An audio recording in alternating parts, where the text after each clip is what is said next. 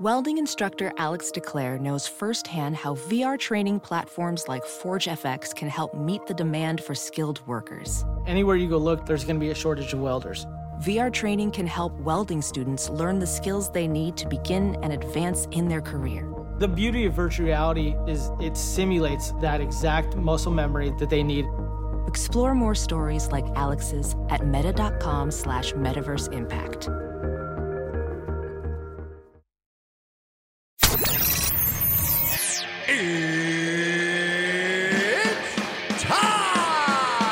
Bruce Buffer.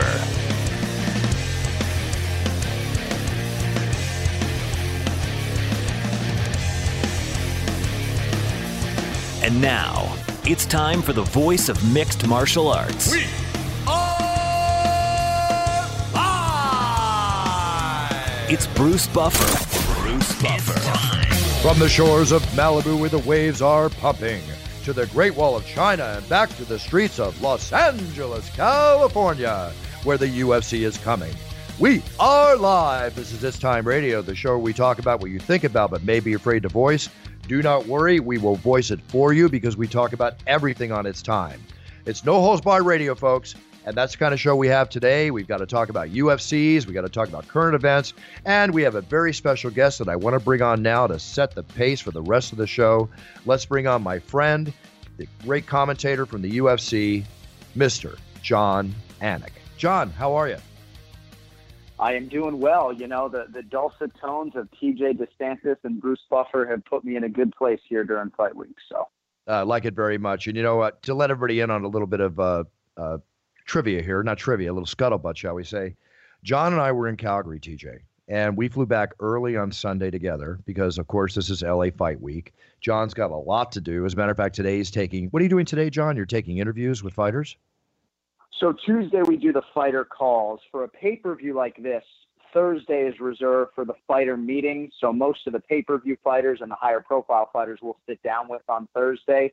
But now we do these fighter calls on Tuesday. They check in, they sign a poster, they call me, we talk for three or five minutes, and that's sort of the the route around which all of my other prep sort of falls. And hopefully we won't have to bail for a fighter call, but you can be sure, Buff, with all due respect, that if Brett Johns is beeping in, man, I'm going to have to let you fly.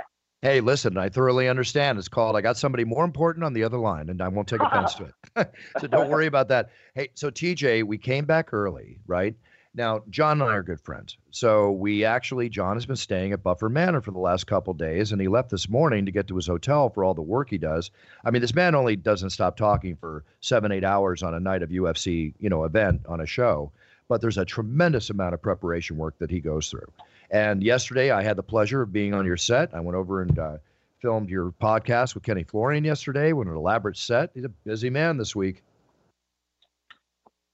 Yeah, it's always busy, man. And the back to backs are a little bit challenging. And I'm sure if there's an NFL play by play guy listening to this, he might be rolling his eyes because he does 17 straight Sundays. But as TJ can attest, as you can certainly attest, Buff, mixed martial arts is a different beast. You know, I got 26 fighters to learn, and coming off a show in which I had 26 other fighters to learn, you're talking about 52 fighters in a span of 10 or 11 days. So the prep's a little bit condensed with the back to backs, but thankfully I was able to uh, to get out to LA early and, and make good use of, of the extra time here at the BNN Fight Week. Yeah, absolutely. And the last two days has been uh, brotherly fun in the sun. Uh, we had a really good time, some good meals. But you know what? For you and for me, it's back to work. So speaking about back to work, we were in Calgary last Saturday. One hell of a show, no question. The crowd, the fans there made noise as loud as they do or have never done or will do again. Uh, in Canada, it's amazing how rabid fans they are, and I love it. I know you love it, John. But the fights were off the hook. And what can you say? Jose Aldo is back. Dustin Poirier is on his way to his next step to where he's going in his career. Joanna's back in respect to the fact she came off with a win. Hell of a night, wasn't it, John? Well, it's great, and I think it's what makes this sport great is that you have one singular Fox UFC fight night, and so many different storylines come out of it. And as far as your point off the top about these Canadian crowds, it sounds like I'm banging on the Americans all the time. But when we go to Brazil, when we go to Australia, when we go to England, or we go to Ireland, or certainly Canada, uh, the crowds are a big part of our success as announcers. We really feed off of that, and I think too often when we hit your average domestic market, um, the UFC doesn't necessarily have the same appeal as it does internationally. So it certainly was a huge treat for for me to be in Calgary for the first time. Beautiful city and a lot of different things to come out of it. But for me, the, the big storyline is Dustin Poirier and what this man has accomplished when you start to look at the body of work on paper. 16 UFC wins, despite the fact that he only made his UFC debut in 2011. He's already four off the all time record, a finisher of the highest order. 11 of his UFC wins have come by stoppage, either knockout or submission. And I just feel like he's underappreciated for the body of work that he's put together. And who would have thought that after that loss to Conor McGregor in 2014, that Dustin would ever work himself within striking distance of another shot at Conor McGregor in any division. And right now, um, it goes without saying, Dustin Poirier is on the short, li- short list of, of, lightweight contenders, and deservedly so. Absolutely, and uh, his future is bright. He's got some very tough opponents. I mean, is it Tony Ferguson? Of course, the winner of Khabib and Conor, with that fight yet to be made, but we all know hopefully it will be. Uh, very, very a very, very strong set of people he's got to come up against. There's no question. Jose Aldo, who's been in this game absolutely forever, uh, coming off a, a, win, the liver shots Saturday night, the, the kicks earlier to the, the left hand to the liver of Jeremy Stephens by Jose Aldo. Just beautiful striking at its best. Would you agree? Yeah, and I think for a lot of us who have admired Jose Aldo for some time, we got a little bit emotional too that he sort of realized this breakthrough moment. And someone might say, oh, breakthrough moment, this is the consensus greatest featherweight of all time. But you got to recognize where he was in his career. The Conor McGregor setback, the Max Holloway series didn't go his way. And even though there was a Frankie Edgar win mixed in there, Jose Aldo hadn't put anybody away since 2013. And I think he was sort of waiting to exhale for a lot of different reasons. And I think he proved a lot to himself this night as to what he might have left. And even though I think a lot of fans don't love him in another matchup with Max Holloway or they don't like him against Brian T. City Ortega, you know, Jeremy Stephens was on an absolute tear and Jose Aldo muted that noise and then some. He had to put himself in harm's way. He did eat an uppercut and a couple other big shots. And it, this was a fight that could have gone either way. And obviously, if Jeremy Stephens had connected a little bit more flush, the narrative here on Tuesday is a lot different. But I, I feel really good for Jose Aldo. And I think when you look back at his legacy, because there haven't been that many stoppage wins in the UFC, this is just his third finish in the UFC. This is going to go down, even though not of the championship variety, as one of the biggest wins of Jose Aldo's career. And, and I just think it was a special night for him. And thankfully, he had an adoring crowd that could enjoy that moment with him. Um, huge night for Jose Aldo, and it's going to be interesting to see how the promotion spins it forward. I'm not sure it's going to be a title fight next, but if Max Holloway isn't good to go by the end of the year, I wouldn't be at all surprised to see them make a fight between Jose Aldo and Brian T. City Ortega. Well, welcome to the world of MMA, and he's back in the mix, and we'll see where that mix takes him. Uh, Joanna Jędrzejczyk, were you impressed with her performance against Tecia Torres? I was because I think for Tecia Torres, she knew she was going to have to take Joanna Jędrzejczyk down at least once to win the fight. I, I don't think she had any opinion that she was going to be able to win a stand-up fight or a kickboxing match for 15 minutes with with Joanna Jędrzejczyk. So I thought that the wrestling and the grappling of Jędrzejczyk was a big takeaway for me. Her work in the clinch, her deceptive strength people don't give Jędrzejczyk enough credit for her takedown defense or her strength. You know, this is a woman who outpointed one Jessica Andrade over 25 minutes, and most people believe the former bantamweight Andrade, now a strawweight, uh, is the toughest matchup for them in this division. A woman in that top 10, they think Andrade is the toughest fight, and Jędrzejczyk obviously passed that test, passed this Tecia Torres test, I would like to see Joanna move up to flyweight at some point in time. I'm not sure a trilogy fight with Namajunas has legs because of the way the first two fights went.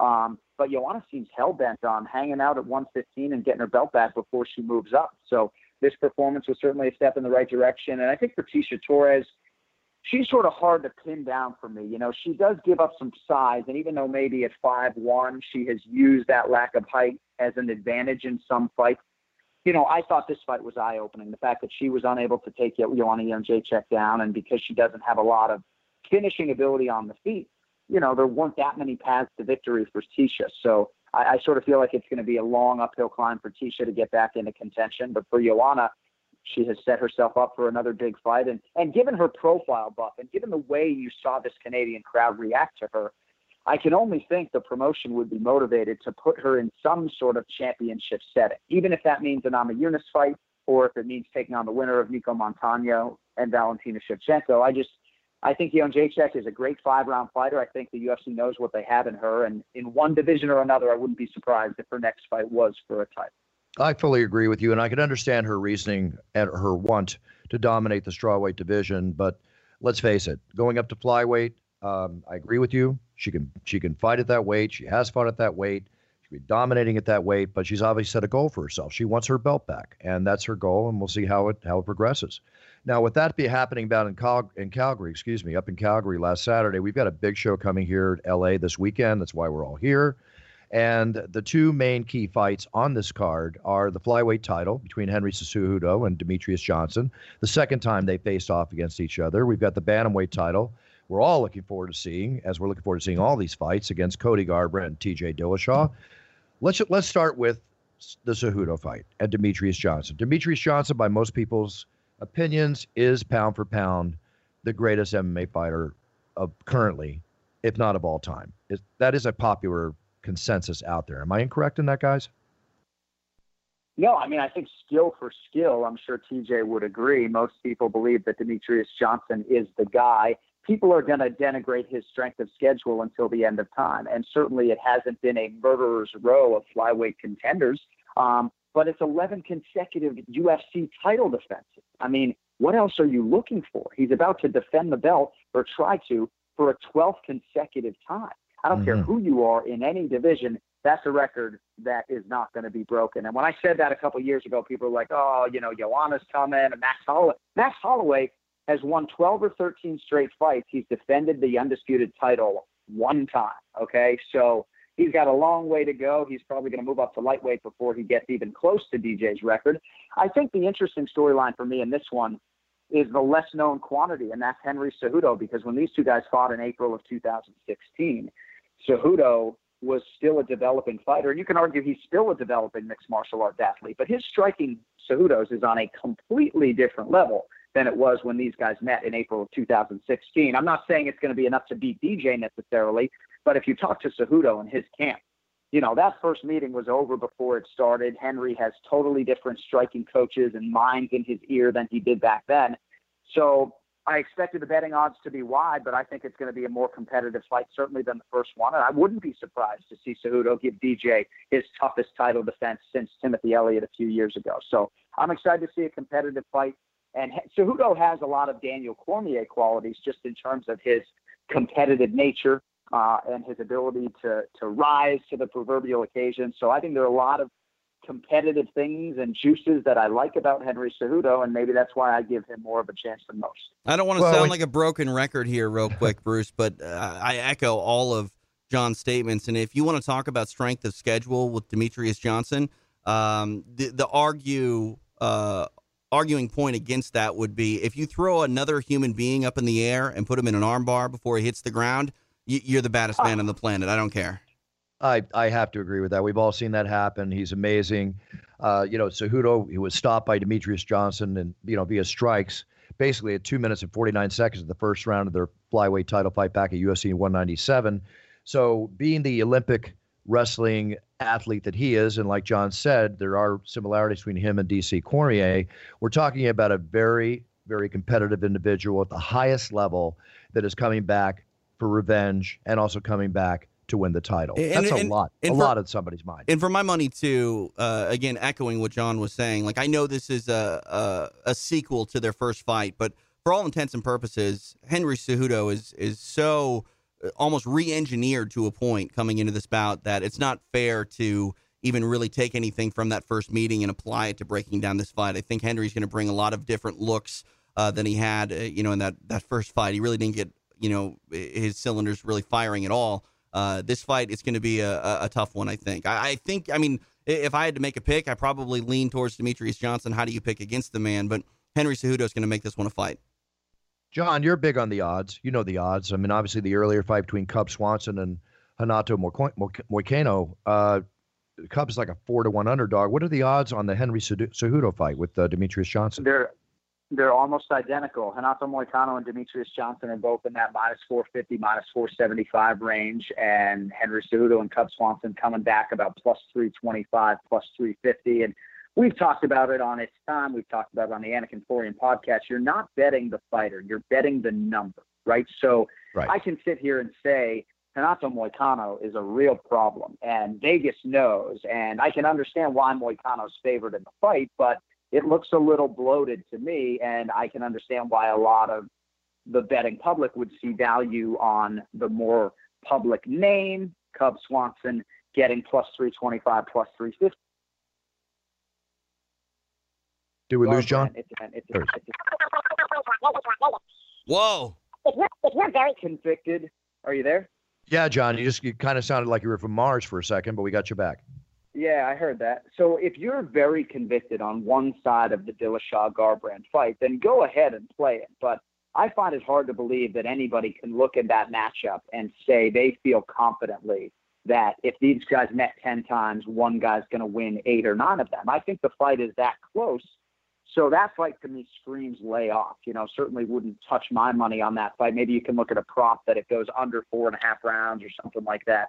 Um, but you really have to get past the name and look at the number and try to find value. And that's really the best way to approach it. And, and by and large, I think with mixed martial arts, I know I'm giving you more than you asked for here, but focus on straight wagers. I think a lot of gamblers, when they're betting MMA, they put a parlay down on paper and it looks pretty appetizing because it pays five or six to one.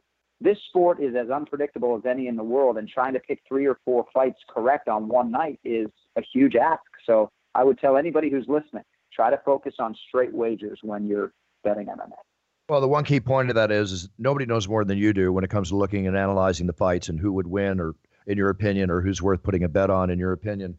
Think about the people that don't have that knowledge. And here you are with all that knowledge, and it's hard to get the 100% mark. Like you said, it's very hard to pick all the fights right because in our sport, as in any sport really, but especially in the octagon, anybody can win on any given day. May the best man or woman win at their best performance they're giving on that given night. It's really what it comes down to. So enjoy your bets, guys. Yeah. Enjoy them. Let's talk. let's talk about the main event. Cody Garbrandt, T.J. Dillashaw. Uh, Cody, no love Garbrandt with no love for T.J. Dillashaw. This is definitely going to be a all throw for the wall, bang down, knock down, drag out, five rounds or less fight. What are the odds on this one, John? Who are they calling in this one? It, it's essentially a pick 'em. So TJ Dillashaw is a slight favorite online right now at minus 120. Cody is also in the minus at minus 110.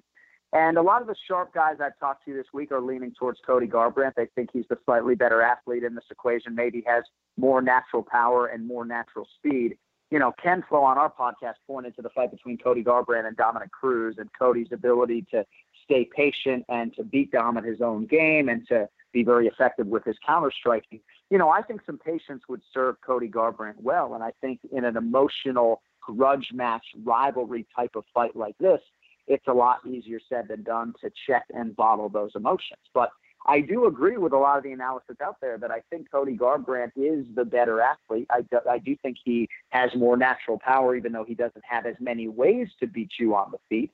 Um, and also, too, I think, you know, in Major League Baseball, you talk a lot about dinging and donging, right? If the Yankees win today, I'll play the Red Sox tomorrow. You know, I think these guys are destined for a trilogy. Dillashaw took the first meeting, so I wouldn't be at all surprised to see Cody even the score here and these guys fight for a third time. But I really think it's that close. You know, when I look at Daniel Cormier and Stipe Miocic, I think if those guys fought 10 times, DC wins seven or eight of them. I think if Cody and TJ fight 10 times, it's five apiece. So I think it's going to be a very close fight. You know, I do think we're going to get a finish this time around. I don't think it's going to be the full 25 minutes because both guys are just that spectacular on the feet. Um, but it's going to be exciting as long as it lasts, man. And I'm excited for these guys to get the LA spotlight because these are two of the best we have in any division, and I think they certainly deserve it. Well, you know, they definitely do go at it. I mean, Garbrandt won a five round unanimous decision over Dominick Cruz at UFC 207 uh, to win the Bantamweight title. And then he comes back, and gets knocked out by TJ Dillashaw in their war, which ended, you know, two minutes and 40 seconds or so in the second round when he lost the title. So these two definitely go at it. Uh, it's it's going to be a heck of a night. a hell of a night, shall we say. And I'm really looking forward to that. Those three fights. There's another 12 fights on the card. I think we're 13 total for the evening. Uh, you've got a lot of work going on this week, John. I don't want to hold you up. I do want to bring one more story in uh, that I don't know if we discussed this weekend, but you know the CTE issues, the the concussion issues in the NFL. The season's about to start, and the Seahawks. Joshua Perry, he just announced retirement after a six documented concussion at the age of 24 years old. So, do you feel well, that? Right, and uh, go ahead. Go ahead.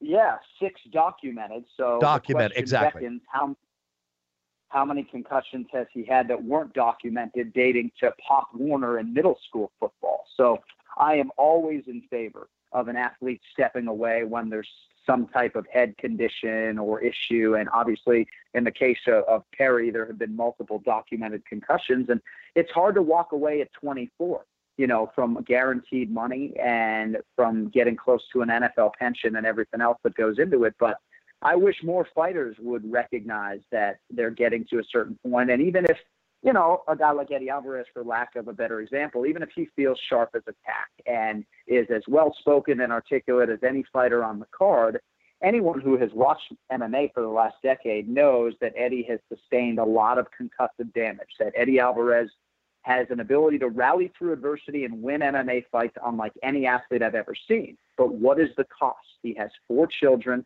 Uh, he absorbed a whole lot of concussive damage once again this weekend, and Eddie Alvarez ain't hanging him up, you know. And I just think two or three more fights down the line could put him in a place that isn't so good. I'm not sitting here saying he has CTE, but I wouldn't be at all surprised. So I think that uh, anytime we see a story of an athlete retiring prematurely because of head issues, I think that athlete is to be supported. And hopefully for Perry, uh, he can land softly on TV, which I know is his aspiration because uh, he's preserving his brain, and I give him a lot of respect for doing that.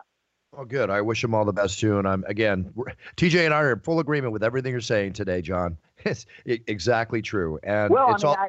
I, I, you know, and TJ has watched Eddie Alvarez and his entire career. You know, I called an Eddie Alvarez fight back in 2009, and if you would have told me then that 10 years later he'd still be competing with and beating the best lightweights in the world, I would say physically, how can he? But I think he's been smart at times about body preservation and training and understanding the benefits of sparring and not sparring so much. But I don't know, man. It's just sometimes hard when you see an athlete like Darren Elkins survive and their toughness ends up being something that they are revered for, and yet it's something that could really cause them problems down the line. It, it, it is a really difficult situation. I'm not saying there's an easy solution, but I think it's an important thing to be brought up, and I'm glad that you know we discussed it a little bit today. Yeah, I'm glad too. I'm all about safety for the fighters. I'm all about their living the future lives they have to the end as healthy and mentally fit and physically fit as possible. And I want Eddie to be able to watch his beloved Philadelphia Eagles win the Super Bowl come the next oh. season, which is about to start.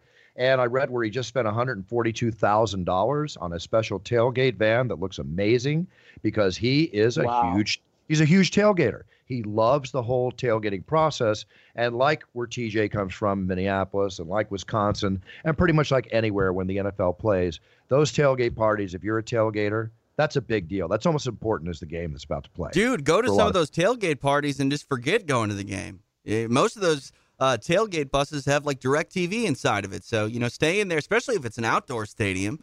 Get, get hooked up sit- with a buddy, sit in their luxury suite out in the parking lot and pregame and postgame. Hey, considering what they're drinking and doing out at that tailgate party, they might forget to go to the game by the time the game starts. So. oh yeah, I mean, I tailgated at Gillette Stadium in Foxborough, Massachusetts, for almost every home game from 2000 to 2006. And a quick story on the way out, actually. I, the, the first year the Patriots won the Super Bowl, they had a regular season Sunday night game against the St. Louis Rams, and it ended up being a foreboding a little bit because they would play the Rams in the Super Bowl, and they lost this game, but it was the last game they lost, I believe. Well, I hit the tailgate a little bit too hard, so I was running to my seat, running up the cement stairs at Gillette Stadium right before kickoff. I had a beer in one hand and Italian sausage in the other. I slipped on the concrete stair fell flat on my face. I looked down and my pinky nail was completely gone. Oh, that's not fun. So, so you know, obviously, some of the alcohol in my system numbed the pain a little bit, but I had to watch a three-hour football game there in the cold with uh, with nine fingernails. The thing was completely flush off, bleeding all over the place, all over the sausage roll. It was a fucking mess. So nerve, I had tempered my exposed. I had tempered. I had tempered my tailgates ever since that baseball match. I say that'd be a pretty good uh, time to really think about tempering it up. Absolutely. Yeah, yeah, yeah. Who wants to go through that again? John, I know you're busy. I'm going to see you on Saturday, if not Friday. Uh, thanks for coming over. Thanks for uh, hanging out for a couple days. We had a great time. And uh, let's get back to work, bro, because that's what we do. We're UFC people, and that's what we're going to do this weekend. That is what we do. Well, That's thanks for the hospitality, buddy, and and it's always good to be on with you fellas. Thanks, John. Really appreciate it. And thank you for having me on your podcast yesterday. Anytime. Pleasure, boys. Talk to you soon. See you, All right, John. take care, John. See you, Teach. All right, before we get to all the other current events uh, that you want to talk about, Buff, I, I, I want to hit you up on on one topic. Maybe you don't have an opinion, but it's definitely to me uh, sort of an elephant in the room when we talk about Dustin Poirier and uh, Eddie Alvarez, and and that is the twelve to six elbow that caused referee Marc Goddard to stand Eddie up, which ultimately led to his demise. He was in a fantastic position, uh, fully mounted on Poirier. He throws this downward elbow, and uh, you know that that caused the referee to stand them up, and and we all know what happened shortly thereafter. Uh, you ever heard that old saying, Bruce, that it's impossible to draw a perfect circle, like a human being can't draw a perfect circle? Yeah, of course I have. you also can't throw a perfect 12 to 6 elbow. And these are the words essentially from one big John McCarthy. And I don't know how he feels about this situation, but in the past, John has talked about the 12 to 6 elbow. And we know that the rule in mixed martial arts, for the most part, the 12 to 6 elbow comes from misinformation. The, the idea that you can destroy someone's skull with a 12 to 6 elbow because we saw it on ESPN back in the day with martial artists destroying cement bricks and all that fun stuff. Um, I, don't believe that you can ever really truly be in a position to throw a 12 to 6 elbow. For the most part, they're ineffective. Poirier even said as, as such in his post fight interview. Um, I think it was a shame that Goddard called it. Uh, I, again, I don't think that it was a 12 to 6 elbow. Everything has an arc to it. You can't go straight from the ceiling to the floor, especially in that position. If you look at the replay, there is an arcing motion uh, to it, but that's neither here nor there. Goddard did what he thought to do best and, and follow protocol.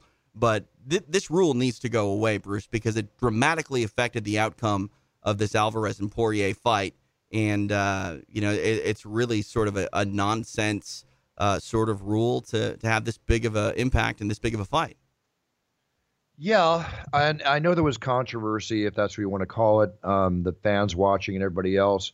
Marc Goddard uh, went public with his response to the heat that came through. Uh, when I was on Kenny's and John's podcast yesterday, they pretty much, if I remember correctly, backed up Goddard's decision and what he did. Um, this is the type of thing where you really get down to the fact, and yes, you can't, you know, draw the perfect circle, or however that term goes Right. but it's all about the referee's perception, which is the Right. reality of the fight at that time. And no matter what we're, it's like a judge at the Yeah. end. When I when I get those judges' rules and it's split decision, 29 28, Right, right, 29 right. 28 for the winner, and 30 27 for the loser. Right. Yeah. You ask yourself, what the hell are they looking at? Right. If that's the differential. And let, let me let me clear something up too, because I'm I'm echoing again the sentiments of both John and Kenny. I don't think that Marc Goddard necessarily did anything wrong. If he, I don't either. I, I, don't think either. I think he could have ignored it had he wanted to, or just shouted out a warning to Eddie. But the bottom line is, it is a foul. Um, you know, the the definition of whether or not you take a point away or or break, uh, you know, the action due to an illegal blow is whether or not it was intentional and whether or not it had uh, a lasting effect on the fight. While I don't think it had a lasting effect on the fight, I mean, it was intentional. Eddie Eddie Alvarez didn't throw accidental elbows. You know what I mean? And Goddard, even in his interaction with Eddie in the neutral corner, was, "Hey, it's not my rule." And I thought that was his sort of way of saying, "Look, I'm I'm here to enforce the rules. I don't make the rules. I may not even necessarily agree with this rule." And I, I thought Goddard did a, a fine job doing what he did, but the bottom line is it directly impacted the fight. And then there were also some other um, things that happened that I thought were more egregious, more blatant in the fight that weren't necessarily called. One, Eddie Alvarez was holding onto the fence when he was in a guillotine. what do you do there? It's it's really hard to chastise Eddie, who's caught in a submission. What are you gonna do? Take away the submission from Poirier to tell Eddie he can't grab the fence? Hard to really make a decision there. But in the flurry that ended the fight, Poirier grabs the fence and throws a high kick. That is more blatant, more egregious, and you could argue maybe more uh, impactful um, of a foul than than what Eddie did. But you know, the, the referee, hardest job I think in the business, and uh, you know, we, we really rarely ever call anybody out that's an official when they do a fantastic job, and more often than not, I think Marc Goddard does a fantastic job. And uh, again, I think I'm almost uh, arguing against my own point here. I don't think he necessarily did anything wrong. It was just highly unfortunate. Yeah, that I can't say it any different. And you know, speaking for the referees, there are great referees, there are solid referees, and we've certain seen, certainly seen some poor referees. Oh yeah, you're putting And it we have- kindly. I'm putting it kindly. Now, the top referees in the business, now that John McCarthy is with Bellator, Right. he's I don't think he's refereeing, or maybe he is, but he's not refereeing in um, any events that I've been announcing. I don't believe he's Uh, refereeing. I don't think he's refereeing, and probably I hope he doesn't have to because he has such a great position with Bellator and everything else he's doing. Right. Marc Goddard is one of the top referees. Marc Goddard's also very similar Right. in the way he referees, in my opinion, to the way John McCarthy. I agree. There's a reason Goddard's being flown all over the place when he's not a native uh, to And the he- jurisdiction. You know what I mean? exactly because he's one of the best. Herb Dean, most definitely Right. the top, one of the best. And I'm going to tell you another referee that I think is one of the best. And I have, I, there's a number I can name, but for expediency's sake, I want to, I want to um, give this man his credit. He works Saturday night, and his name is Keith Peterson. I think Keith Peterson is one of the best referees in the business. No, he's great. Person. He's great. I Yeah. mean, my my favorite referees, uh, McCarthy, Dean. Uh, I like Keith Peterson a lot. Um, Jason Herzog, I think, is incredibly overlooked. He's a fantastic referee. Excellent referee. Yeah, I mean, uh, the the list goes on and on. And I won't name the names of people that I think should be uh, fired in every jurisdiction. No, no, no, no. uh, let's not because that's bad. Not- But uh, you know, the bottom line is, I think that uh, you know Marc Ratner, who has a lot of say in uh, you know what referees hit the road uh, with the UFC and get licensed in the jurisdiction that the Octagon is setting up in. Uh, he's done a, a, fairly good job in, in recognizing the talent that the referees have, and, and those officials are rewarded with you know road assignments, if you will. Exactly. Now, you know, we're coming to California this week, and you might be wondering who's going to be refereeing California. And uh, I'm very happy to say, you know, um, if you want to have an idea here, uh, Herb Dean, of course, is going to be there. Right. Mike Mike Beltran, who does a hell of a fantastic job, referee. fantastic referee, and uh, Frank Trigg. Frank Trigg. Oh, Trigg, yeah. I mean, Yeah. a lot of people have thought, you know, when are referees going to be made of old fighters and old judges and or uh, old fighters and, and judges be made up of old fighters as well? Uh, you know, Trigg, if you're listening, I'm not calling you old, sir. All right, you, you, you still look great, young buck, if you will. But uh, you know, Trigg is a guy that has some of the best Trigg- experience under his belt as a competitor, and you know, he's he's putting in the rounds as a, as a referee and official as well. Treat Trigg nice. You don't want to run into him in an elevator I- down I- at the well, LA Sheraton. Un- unless I got you with me, unless you're with me, then I'm okay. Trigg and I are buddies. You know that. Okay, we're all good. Oh, Lord. okay. Someone's Let's like, "What even- does this mean?" Let me go down No. this rabbit hole. Google it, people. You'll be fine. means, means nothing. It means Frank Trigg's going to be refereeing, and that's where we're at right now. Uh, let's go on to the news. The Carr fire in California. Oh, this is man. just this has now become considered by the statistics the seventh worst fire in the history of California, and it's already killed eight people. The heat spells are just beyond bearable right. the destruction is that of like the aftermath of an atomic bomb. This is not even my quote. No. This is a quote that is being made by experts. Yeah. As it's already destroyed more than 110,000 acres. It swept through Redding, California, a city of 100,000 people. It's it's knocked down.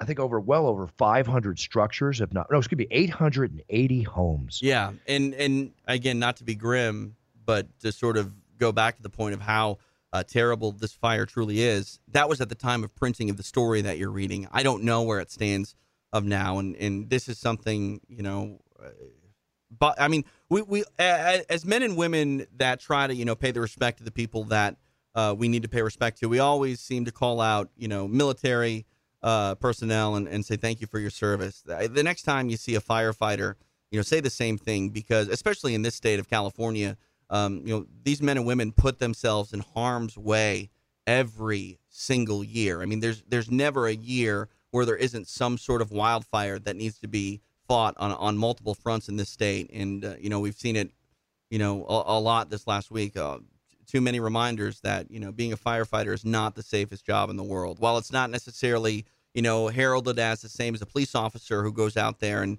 you know arrests bad guys, they're still putting themselves in harm's way, not only in front of fires, but you know in front of you know uh, troubled individuals, and they're just trying to help. And you know they they, they these men and women could have taken a much easier, cushy job, uh, but instead they tried to protect us all, and and some ultimately pay the ultimate sacrifice. And uh, we Well- appreciate them very much.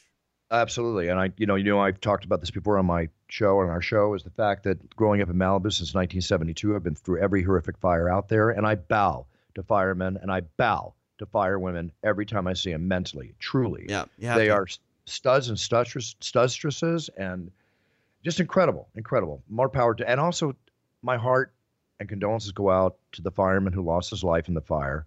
He was setting a backfire, TJ, and a tree fell on him. Mm. Oh God, so tragic. I mean, that's the thing. You like you, you think that they just have to worry about the fire itself, and it's just not the the case. There's so many other factors that are you know are related to the fire. It's not just the flames you have to worry about. It's that debris. It's the lack of Yeah. oxygen. It's the sheer heat. I mean, it doesn't help, Bruce. Like obviously they're fighting a fire that is, you know, I don't even know what the temperatures are, but but the the air temperature here. I mean, it's the hottest part of the summer. It feels like. Yep, yep. It's it's it's tough all the way around. There are people out there that are trying to entertain them. I think it was Neil Young that went out and gave a concert. You know, with Wow. his guitar, if I'm not mistaken. Uh, chef, now tell you if I'm saying his name right. He's a big UFC fan. Celebrity chef Guy Fieri, Uh, Guy Fieri. Fieri, F I E R. Correct. is- Correct. Oh, yeah. It, it, Okay. it doesn't look like it, but yeah, Guy Fieri.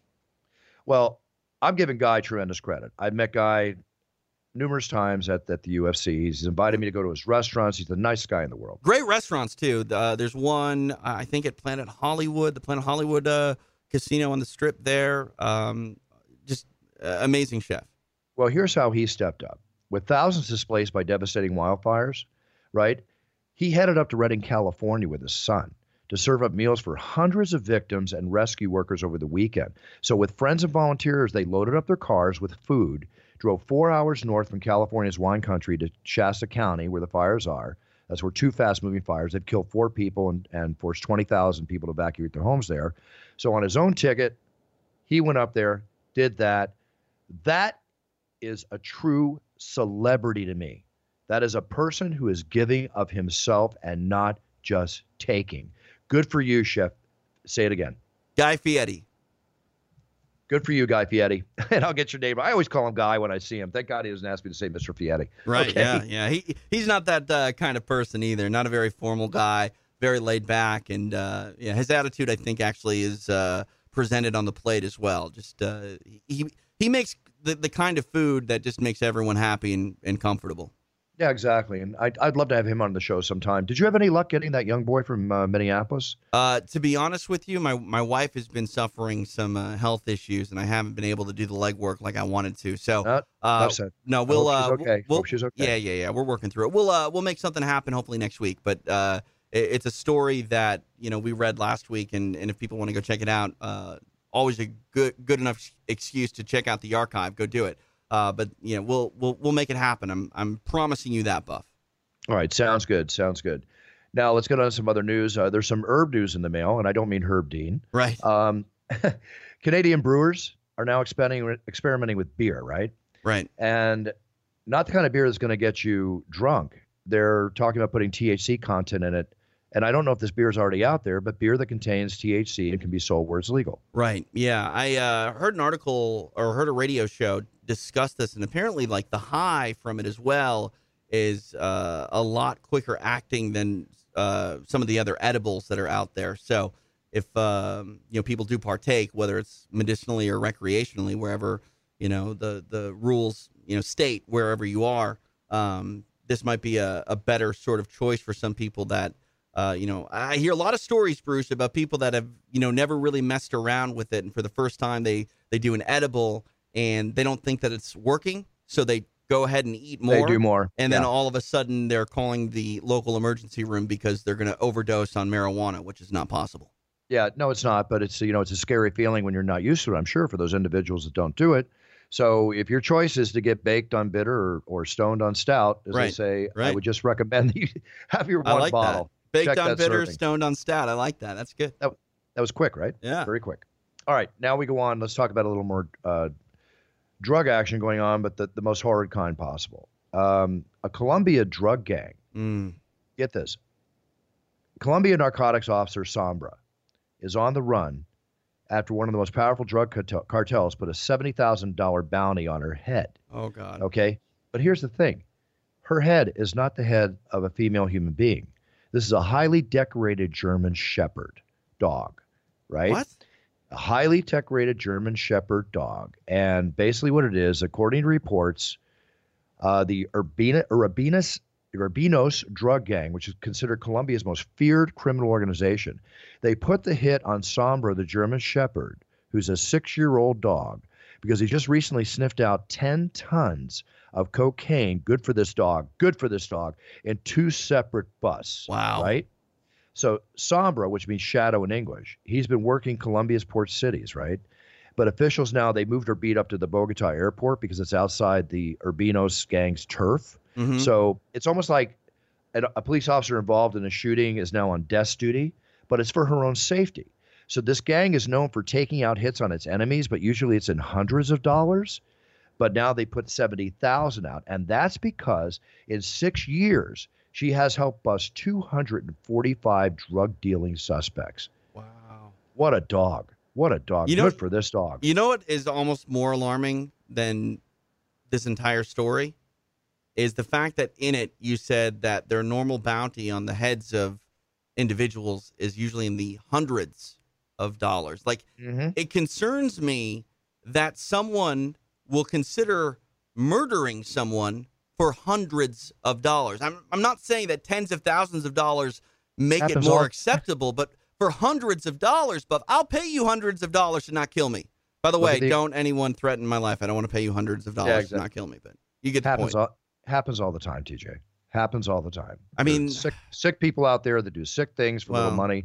When you're dealing in a country that is not a country of high level income for all Right. these individuals, I mean, it all spells itself out. well, but seventy thousand dollars, you know, take care Yeah. of this dog, and then get this dog back there and bust as many of these bad people as you can. I'm all for it. Um, kudos. Um, as we go talking about animals, there's one thing here. This I found this to be weird. This guy goes to the zoo, right? This is Mhm. not a joke. I'm not talking about a joke. all right. So a zoo is being accused of painting a donkey to look like a zebra. I heard about this, and, and apparently it worked at least for a little while. It did. Um, an 18 year old man named Mahmoud Sarhan was visiting a recently opened animal sanctuary. Now, this is in Cairo, Egypt, right, at the International Guard Municipal Park. And he spotted this strange looking animal. He says, he says certain things stood out and made it suspicious. The black paint had melted on the donkey's face, the ears didn't look like the right size for a zebra. And then he posted the picture up on his Facebook page, and all of a sudden it all came back. Yeah. It was a donkey. They they painted it to look like a zebra. Seriously, seriously. Well, I have enough problems with zoos, let alone you got to like Right. falsify an animal. That's Well, crazy. also too, that paint on that animal's skin cannot be good for it. You know what I mean? toxic. Yeah. Sure, it's toxic. There's some real health concerns there for this animal. Yeah. Well, that's one said, done, and out. Now, this is one way, and now that I've learned how to say the name of the uh, establishment correctly, but one way to get Chick Fil A for life, Uh huh. right? Yeah. A babe, a baby girl was born in a Texas Chick Fil A, right? Right. So now she gets free food from Chick Fil A for life and a future job. They promise. What? Yeah, isn't that pretty incredible? Now, I'm not saying if you're about ready to, to right. you know, Well, hey. to, to, to get to that position, run to a Chick Fil A and lie in the lie in the in the booth. I'm just, for, for free food and a future job. right. But just on this one little scenario, right. so basically they said it was only fitting um, because they gave birth in the restroom of a San Antonio Chick Fil A. Okay, right. and in celebration of birth on Tuesday, they said free food for life at her parents' favorite fast food joint, and a guaranteed job when she turns 14.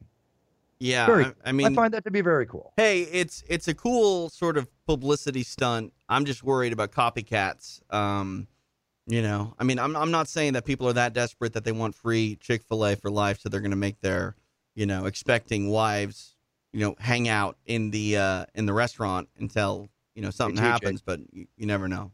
Hey TJ, if there's Yeah. somebody out there that's willing to take somebody's life for Right. hundreds of dollars, Yeah, there's somebody out there that's willing to do something funny to get Chick Fil A for life. right. No, you're you're absolutely right. I've heard about airlines doing this as well. Like, uh, if if a woman gives birth on an airplane while in flight, they've given the the child like you know one free flight a year or something like that. Like, I, I think those things are sort of cool, but I would I would hate to think that it would ever influence someone's uh, behavior. Um, you know, during one of those very serious times when it comes to health concerns. Well, let's end the show on a really cool note, okay? My congratulations goes out to a young man named William Maillis, okay? Mhm. He's achieved his college degree. Okay. He, he wants to be an astrophysicist. He just Wow. graduated from St. Petersburg College. He is now the youngest man to ever graduate Wait, from what? St. Petersburg College. How young? 11 years old. Get he just here. he just graduated college at 11 years old. He graduated high school when he was nine. What? Right? He was always on a fast track. By the time he was two, he was doing simple math, and at four, he had already learned algebra. So How- there's- how? this is- This is a gifted human being. This is Well- a gifted human being. Well, I, I guess. I mean, that's the thing too. Like, I, you kind of have to want to be that smart if you're that young and, and you're sticking with it. I mean, my my son is good at a lot of subjects. Uh, excellent reader. He's seven years old though, and wants to you know play video games and run around. So I, I can't get him to to read as much as I would like him to, e- even though he's so good at it. But wow, that that's that's insanity. Uh, Eleven years old, and he has years old. a bachelor's degree already. And aspirations to be an astrophysicist. There's one thing I'm going to bet for sure, and I'll bet you, I'll bet you a thousand dollars to a donut. Uh huh. Okay, he doesn't play Fortnite. Man, I would almost take that bet. I would. Everybody plays Fortnite. Except I don't me. know. Except me. I, I don't. I don't. it. He might have played it, but I'm going to tell you right now, this kid with this brain, Yeah. he's not. I'm not that. Listen, I'm not saying. I'm not saying there's anything wrong with playing. No, Fortnite. no, no. I get what you're saying. I get what My you're saying. problem is when that that's what they do all day because there's Right. so much to do as a young man, a young child. You and I didn't have video games when we were kids. We were on our bikes playing Right. baseball and doing Yeah. everything out there. I mean, I've still got some gravel in my elbows because I was a kid doing those Yeah. things. You know what I mean? I'm Um, making a light. I'm making a light joke, but it's right. actually half serious. You know, you know, you know what? Uh, I bet you maybe he has played Fortnite, but it was from a different point of view altogether. He's probably trying to figure out like certain patterns in the game and, and how it's programmed and, and if there's a way to exploit it, et cetera. I mean that those are the the types of, of ways that, you know, geniuses look at things and man, good for him. Uh, good for his parents. I mean, if if my kid was on that fast track, like man, I'm, I might quit my job. I might just hang out and be like, look, you're going to be brilliant and make a lot of money. Uh, let, let's do right by daddy.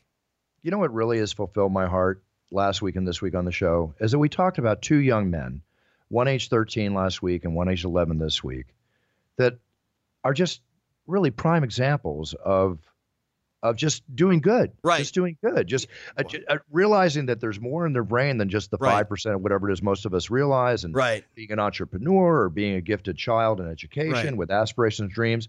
This to me, just like as older gentlemen that we are, and my always saying, be a role model to your sphere of influence, Right. they're starting this action at a very young age. Right. And I think it's fantastic. I And- really I mean, you know, there's that old saying, like the children are all, all that we have. You know, like our future is all that we Yeah. have, and you know, a, a lot of things. I mean, you you turn on any cable news network, it's all doom and gloom. No, no matter what side of the aisle you're on, it's Mhm. all doom and gloom. And stories like these are the ones that get overlooked. I mean, I feel better about our chances as a country if an 11 year old kid is about to, you know, turn his attention to becoming an astrophysicist. Like that, that doesn't happen. And when it does happen, we don't seem to celebrate it. So uh, look at you two ending the show on a solid note. solid it's, note. It's only taken 10 years for you to figure it out, but I love it. Hey, listen, it's like poker. Five minutes to learn and a lifetime to master. I'm always learning. You know that about me. I wake up every day to learn something new, and you can tell me I'm wrong and prove it to me, and I'll turn my opinion around. So I'm going to give you one last quote from this young man. Yep. He says, I want to prove to the world that God does exist through science. Wow. Big task, big task. Hey, And his goal is to complete his doctorate by the time he's 18, which is the age that most people be in college. Good for him. Good for him. Well, I mean, he's got seven years to complete his doctorate. So, uh, what? I mean, that that's almost half his life that he's been around. So, I have no doubt in my mind that he'll definitely uh, complete that. But uh, you know, lofty goals for this young man, and uh, you know, I support him. I support him wholeheartedly. That's that's a great story. I do totally. You know what's also really nice, and I don't mean anything bad by this, Hmm. is that he. This is a, a a young man born and raised in the United States of America. Right. We're not we're not talking about a foreign country. We're talking No, about in our, yeah, country. yeah. I love that. I love mean, that. ha- and not How, not that I wouldn't talk about it if it was foreign. I Right, just I right, just no. I love this. I love this. We hear a lot of things about that, Bruce. We hear a lot of things about these young geniuses, and and I mean, you know, to a certain extent, we just brought up how children are different in other countries when we were talking about uh, the Thai soccer team that was, you know, in the caves, and it's difficult to sort of accept the fact that you know young Americans are not as vigilant and, and hardworking generally as maybe some of the other uh, countries where the the beginnings are a bit more uh, humble, if you will. And uh, Exactly. you know, and again too, we we may have the perception completely wrong. It's just we can only consume what is presented to us through the the various media outlets that we look at. And again, these stories. I mean, you don't usually have a story like this leading national news. I'm with you all the way. Boy, it's so nice to have a show where I agree with everything being said by my guests, by my co-host. Hey, per- you know, well, like minds, uh, you know, we we do well together sometimes. Absolutely. And I just got a text from my beloved Kristen that I have six videos to film, that I have to be in a tuxedo and ready to go in the studio in Oh goodness, 24 minutes. So I'm going to have to sign up on the show. you better hustle, Buff. well, since the Stipe uh, Miocic and Ryan Miocic um, uh, birth announcement that I Uh-huh. made for them, Yeah. uh, which I just sent them to privately, Mm-hmm. uh, then they put it out on Instagram, and, and I got all the uh, the Pura that I got. Oh my God, we've been inundated with orders for baby, uh, so many That's great. babies being born, and the birthdays and the weddings and all.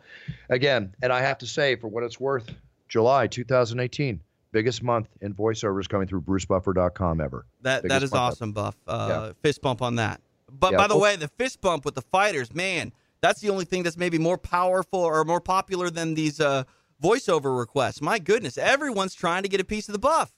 Well, you know, remember, I'm not the one that instigates that. I That's know. the fighter. I, I don't know who Yeah. originally did it, but I know that Cole Miller claimed to be the first one and felt like He everyone was uh, infringing on his his special thing. But you're not going to leave a man or woman hanging like that.